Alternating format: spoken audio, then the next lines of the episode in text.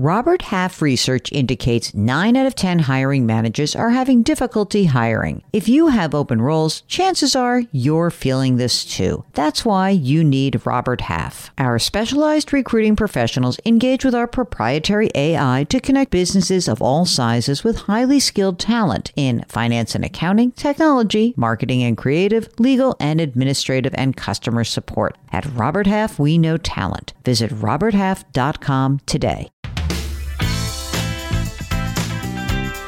Welcome to this bonus episode of the Jill on Money podcast. It is Monday, May tenth, and we are participating in this cool Dell Podference. It's really focusing on small business and how small businesses were able to navigate the covid nineteen era. We thought it would be a great fun surprise if we brought back one of our favorite guests, Michael Goodman, to the program. He himself is a small business owner. Wealthstream Advisors is the name of his firm. And he also gives advice to a lot of other small business owners. So here is our special episode with Michael Goodman. Let's start with a couple of questions for you. And, and I'm going to talk to you first as a small business owner yourself, because you've got a thriving investment management and financial advisory firm. So talk a little bit about what happened a year ago or more than a year ago when things were shut down. What what occurred first and foremost in your business? Yeah, we we had like a kind of a double impact. But the first thing that we focused on, of course, was everybody's safety and health. And that meant having to leave our office. We have a pretty tight-knit culture. Everybody kind of gets along really well, likes each other in our company, and we enjoy working together and collaborating. And we had to immediately go remote. So that was probably the the first, the most important thing that happened. The second thing that happened was we work in the financial markets. We help our clients and our client families manage their financial affairs and their lives and their financial plans. And the idea that all of a sudden there was this big question mark as to what their wealth looked like and that it was, you know, dropping rather precipitously made us have to jump into action and serve our clients rather rapidly. How many people work in the company now? nineteen. How were you set up to manage this business remotely? Had, was that something that you had contemplated previous to the pandemic? Like, how did this work, actual like nuts and bolts? What happened? Fortunately, we've always embraced technology, and having worked through, you know, nine eleven and being displaced from my office then, and then again in Hurricane Sandy, we definitely built in some technology. I would say, though, we never in our wildest dreams thought we would use it to the degree that we used it during the pandemic, that's for sure. But we did have a lot of the things already in place. Actually, we had everything in place. We just weren't using maybe some of the things as robustly as we started to use them. Give me an example of that. I got two really good examples. The first one, which most people have already, is sort of a VoIP telephone system where you're not, you know, copper line and you have internet technology, and you can really run your phone through your laptop. Pretty powerful. And that was great. It was like we were basically all able to just basically answer our phones and transfer calls, et cetera. Uh, sounds rather mundane, and most people are on that technology, but never thought we would use it the way we did. All right. What was the second thing that you had invested in technology-wise? Yeah, the second thing was a, a, a low-cost investment for us. And, and we used this, once again, we started it probably I don't know, six months before the pandemic, and we got uh, a messaging system. We used Microsoft Teams. A lot of other people use Slack, but we used Microsoft Teams. And that was really powerful because in the office, you know, you can message somebody, but, you know, we're a pretty small organization. You can kind of just stand up and say, hey, you know, what's going on with this? um, but but now we were able to quickly message each other, you know, and you can also have that on your phone. So if you step away from your desk and you need somebody, it's just basically like text messaging, except it's so much more robust. And we use that for a whole bunch of cool stuff, including, which I'm sure we'll get into a little bit, is sort of dealing and maintaining culture. Had you used video with your clients previously? You have clients all over the, the country and some all over the world. So had you used that previously? Yes. And that, that's the big thing that everybody's talked about, right? Zoom, which is why I went to these other two things. But yes, absolutely. We did some video conferencing. We do have about a third of our clients outside of the New York City metro area that we would speak with. And it just wasn't used a lot. Some clients still just preferred a phone call or so, but all of a sudden, you know, a month or two into the pandemic, everybody's like, okay, let's Zoom. So we've been having me- much more engaging meetings with some clients that are outside the New York City metro area than we had in the past. And why do you think that is? Do you think people are just lonely or they were freaked out? I mean, once the initial um, stock market drop occurred, was it really just about feeling connection, do you think? Definitely, definitely. I think it was not only feeling connection with somebody who we, you know, advises the way we do, but we were all kind of mostly at home. You know, if people were on the conservative side and cautious or had some potential health issues, they were not going out of their house for periods of time. So the idea of just even having that kind of connection is surely something that's going to make people feel better, whether it's relating to their financial affairs or not. How do you think that these technological um, investments that you made that got you through the pandemic, what do you think is going to happen post-pandemic? Like, how do you how do you imagine your re-entry into a physical office? Because I know that that's something that's important to you, but what is the legacy of some of these things? What will persist going forward, do you think? Well, I believe they'll all persist. I just hope that they'll become less dominant. Um, there'll be tools in your tool belt. We're all going to know how to work them a lot better. Uh, let's let's be clear. You know, I've gotten much better at using Zoom than I was beforehand. And, and frankly, Zoom has gotten better at Zoom. So it's good that this happened in a way from that technology standpoint. I personally uh, look forward to them all being around. I just think that, you know, if they're a little less dominant, we get back to some more face-to-face or other traditional means of communication, that would be great too. What did you learn as a business owner in this period? What what was the what are some of the takeaways for you in running your own business that you think are were important lessons? And you've owned this business for how long? twenty years, twenty something years? It's uh, twenty-five this year, wow. Actually. Oh, it's yeah. An anniversary yeah. party. So, I mean, what, what do you take out of this experience? I think there's a couple of things. We we all have to remember that there's there's going to be lows. Uh, there's going to be challenging times. It's very easy to sort of just hang on to the status quo or the, the good times, but we're going to have some really big challenges. It's a little analogous to the stock market, if you will. For the most part, it's mostly going up, but every now and then it goes down, and it goes down very quickly, and it can get scary when that happens. So you have to remember that and not to get put off by that. I think those are the times where you really get an opportunity to go back to your core values, really think about what you're doing and work hard at it. Uh, so once again, just remember that there'll be the lows. The second thing I think you, you have to learn is that you have to be on top of your personal business financial plan. You know, you should be doing budgets, let's just say, projections. It doesn't have to be anything overly sophisticated, but you have, should have a sense all the time of sort of what my plan is for the next couple of years. And you should also be planning for some bad things to happen. Not that they will, hopefully, but what's going to, what if happens if all of a sudden my revenue drops by a third? What does that mean? How do we survive that? Where do we need to nip and tuck, et cetera? So you should do your own business financial planning. And one of the key tenets of that is cash is king, especially today with interest rates being so low. It's so frustrating to hold on to cash. But what people don't realize is that the interest they're earning is not in the form of dollars. The interest they're earning is the form of security, to know that if something goes wrong, that they can survive that time period. It's so interesting because I think that a lot of people are now turning to this idea of, you know what, I want to start a small business. I just saw the small business formation numbers are up huge. I mean, it's like a forty percent increase than from like where we were before the pandemic, people starting businesses. If you are an existing business and you've just realized, like, you know, like yours, Michael, that you can run a business remotely, how does that change the negotiations you have with potential office space? Are you thinking like, you know what, I don't need any more office space. I'm done. I mean, how are you approaching this? Yeah, well, I think it's different for different people. I'm personally a big fan of, uh, for our kind of a company, of being in the office. Uh, and ironically, our company lease was up this summer. So we were going to be going into negotiations anyway at this time. Some people say to me, oh, you're really lucky. You you got to sign a lease and negotiate in this environment. You probably got a good deal. And yes, we did. But we also don't know what it's going to look like. I'm just, you know, I believe it'll be good and I'm optimistic about that. But we made a pretty big commitment for the next ten years. So you paid rent this whole time that you were not in the office? Yes. The same amount, or did they give you a discount? They did not give us a discount. Oh. we didn't we didn't ask for a discount. We were we were doing fine. Our business was okay, and we felt that our moral obligation to pay our rent if we're okay. I mean, you're such a good guy, Michael. You are. Um, okay, so let's shift a little bit. We are often asked about the following question, which is, you know, what is the formation of this company? Should I be an L L C? Should I be a C-Corp? Should I be an S-Corp?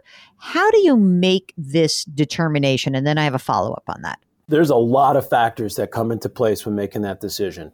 I would say that there are some general rules of thumb around this, and that is you're going to be the only owner, and you're not in a business that's litigious in any way, either a sole practitioner and just doing a Schedule C on your personal tax return. It might be the simplest and easiest and least expensive way, or if you're willing to take some incremental cost, an L L C is a good thing to have if it's going to be just you also.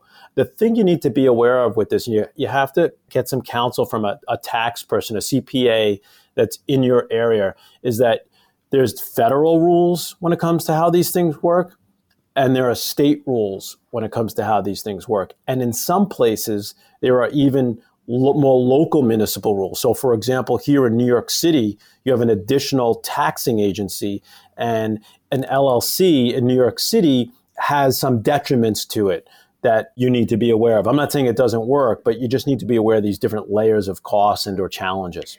So let me just follow up. The question actually came in via social, which is, is there any insights on the best way that I should convert from an L L C to a C-Corp in order to take advantage of Q S B S designation? What is this Q S B S exemption?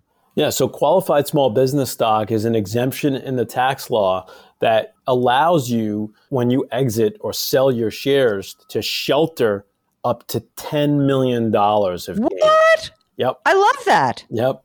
But there are some very significant rules or facts that you need to make sure you stick to to get that exemption.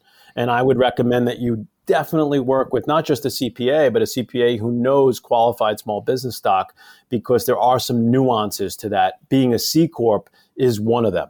Mom deserves the best, and there's no better place to shop for Mother's Day than Whole Foods Market. They're your destination for unbeatable savings, from premium gifts to show-stopping flowers and irresistible desserts. Start by saving thirty-three percent with Prime on all body care and candles. Then get a fifteen-stem bunch of tulips for just nine ninety-nine each with Prime. Round out Mom's menu with festive rosé, irresistible berry chantilly cake, and more special treats. Come celebrate Mother's Day at Whole Foods Market. When your clients, your financial planning and investment management clients, are asking you small business questions, it must be quite handy to have that little C P A in your back pocket, isn't it? It is. It is. One of the, one of the things that's interesting about C P, being a C P A is that you learn how much there is to know. And that's what makes a C P A exam so challenging. It's literally like phone books worth of information. But if you're not continuously using the information on page seven thousand four hundred twenty-three on a daily basis, and the laws change all the time. What really a good C P A is, one who knows to ask a lot of questions. They might not always have the answers, but they can research that or talk to somebody who does. And qualified small business stock is a great example of something where you need to make sure that you really seek out somebody who understands all the intricacies. So um, another question we got is a really good one. The question is about, for small businesses, what are some of the best retirement plans that I can implement? I presume this means that somebody's moved beyond sole proprietor and done their I R A or Roth I R A. And now they're in that mode of like, okay, now I have some money and I can fund retirement. What are some of the retirement plan options that are available for small businesses? And even if it's just a single operator of that small business, it just happens to be cranking. Yeah, so there are some real good juicy options there now. It's gotten a little simpler over time too. But I would say that the two best options, generally speaking, are going to be a solo four oh one k, which will allow you to have sort of this profit sharing plan element to the plan, which allows you to put away a percentage of your profit for the year and do a four oh one k piece. And some custodians even allow you to do a Roth four oh one k and these solo four oh one k's. So that is something that is definitely a great option for most companies. If you have a company that's really doing well, significant profits, and you're over the age of, let's say, forty-ish, let's say, and you don't have significant amount of employees, low employees, maybe no employees, you can do what's called a defined benefit plan, which will allow you to put away substantially more money. The max in the solo four oh one k that we were just talking about is somewhere in the fifties, let's say. fifty-eight. Yeah, thank you very much. And a defined benefit plan, now we're talking about potentially being able to, to deduct in excess of two hundred thousand dollars off of your tax return to put into a retirement plan. Tell me what would happen if Mark were my employee and I have a solo four oh one k. What happens? Well, you'd have to have a regular four oh one k at that point. Solo is just if you're the only one. So I should have clarified that earlier perhaps. But you'd have a regular four oh one k. It's right. A little more annoying now because you have a layer of expense mm-hmm. and a layer of complexity to the plan. Mm-hmm. A little bit, there's, there's what's called testing that you have to do each year to make sure the plan's in compliance. Mm-hmm. But the good news is the government's given us what's called a safe harbor option. So if you do this for the safe harbor, which I'll explain in a second, you don't have, you'll pass all your testing. And the way to do that, to meet the safe harbor requirements, is either to A, make a three percent contribution of the employee's salary. So in other words, if they were making one hundred thousand dollars, you'd put in three thousand dollars into their plan for them. It's not a match. You have to do it and mm-hmm. for all the employees. And then you can put in whatever you want. There's no testing for yourself. Or you could do a match. What if I have, I decide, ugh, seems like a pain in the neck. I don't want to do all that testing stuff.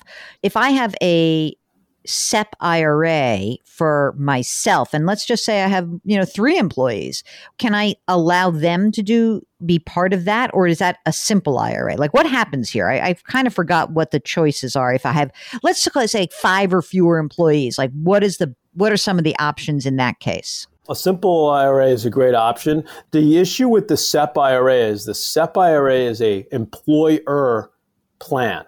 Only the employer is putting money into the S E P I R A. The simple four oh one k or the simple I R A, that allows people to put their own payroll monies in as well. So mm-hmm. if you have employees that want to make contributions, you're going to need a plan other than a S E P I R A. Okay, got it. I'm going to ask this question. No one asked this, but I find it quite interesting. How do you know when to call it quits? Like, how do you know when the business is, let's say you've got a business, it's got crushed by COVID, right? A restaurant or whatever. And I'm sure that there are many people who are like, well, I could borrow money from my retirement account or I could refinance my house and do all that. How do you know when it's time to just call it quits and be done? I think there's there's two factors. There's the math and then there's the non-math. On the math side, you have to make sure you're aware of your own personal financial plan. What is this business costing you for the in the future? What are you losing in the future for your ability to at one point be financially independent and have enough money not to have to work? Uh, if you're really crushing that other goal, you have to raise your hand and say, I'm out, because mm-hmm. the long-term ramifications are too steep. Then there's the non-financial stuff. So on the one hand, there's the stress factor. And I think that a lot of people don't recognize how much stress it is to run a small business. There's a lot of joy also. And some people just are vehemently independent and don't want to work for somebody else, so they're willing to have that stress. So you got to factor that in too. I mean, I think that it's fair to say that everyone felt stress in different ways. You were actually in an industry that got hit early, but then was thriving. So how did you manage your own mental health in the period? Because I think it can be very lonely to be the boss. Absolutely. So first of all, super stressful, uh, probably two weeks of just super stress. And I think this was a unique stress. I've been through many market downturns before. That's not necessarily what stressed me in this instance, although of course that's stressful. The stress here was that it was a pandemic. And that nobody had a playbook for that. Uh, we nobody knew what was going to happen. Nobody knew how it was going to turn out. And that was a little darker. Uh, no questions asked. You were so outwardly calm. Yeah. And you really seemed very chill. Like it was like, did you go Zen? How did you get there? Well, A, I truly believe that we would get there. So you gotta, you have to create your North Star and focus on that and get, and that's what's going to do it for you. And one of the things I did probably in day nine of this pandemic was every morning when I would go from my bedroom to my office, because we were all home at that point in time, I would spend ten to fifteen minutes of just positivity. And for me, I would pull out different books that I had. You know, one is The Daily Stoic that I'll read, or something else about positive. And I would read some sort of meditation kind of a thing and make sure that I focused on, okay, this is where I am. I'm going to start from here and I'm just going to get through the day. I'm going to do the best I can. I'm going to stay positive. And it really made a big difference.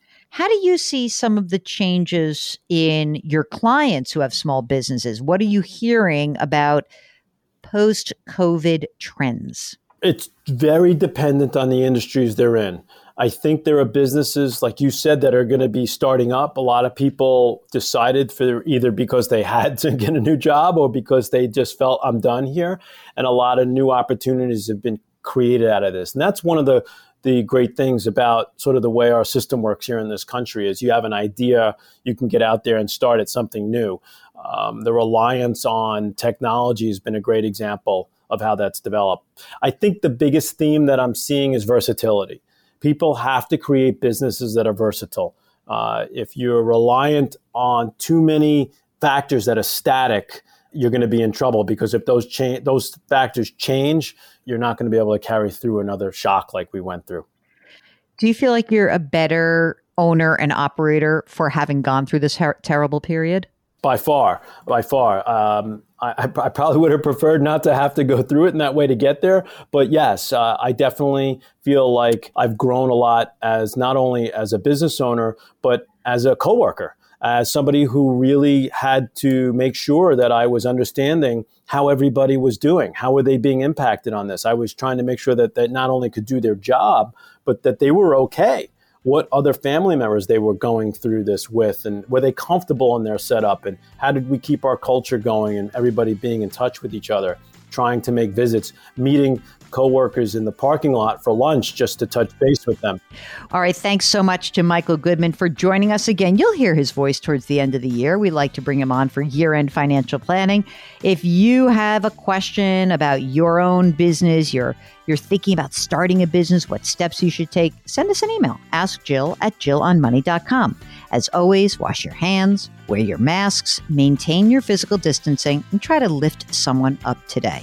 I know that that person will feel better, and I know you will feel better for doing it. We'll talk to you tomorrow.